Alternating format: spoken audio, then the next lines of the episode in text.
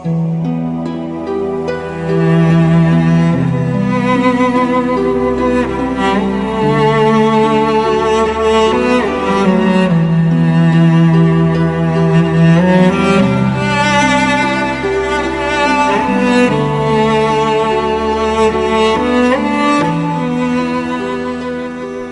قرار شاد بشیم دنبال دستاویزی براش میگردیم.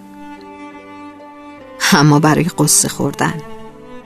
نه یه دستاویز که دهها بهانه هم کم به نظر میاد.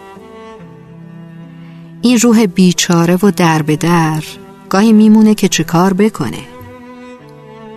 زمانی خونه به دوشه و دنبال گم شدهش بعضی وقتا هم سرگردون و دلتنگ.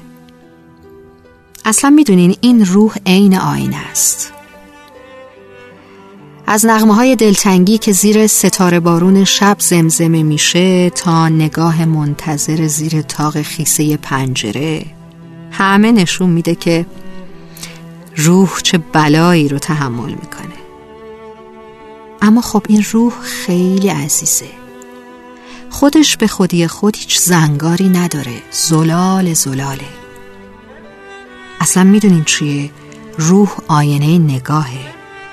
خب نگاه هم که تعریف دله. آینه روح مثل آسمون یک روز آفتابی سرپناه خستگی هاست. به همون اندازه که پر از نوشته های بیقراری ها و چشم انتظاری هاست لبریز از دردها و قول و قرار هاست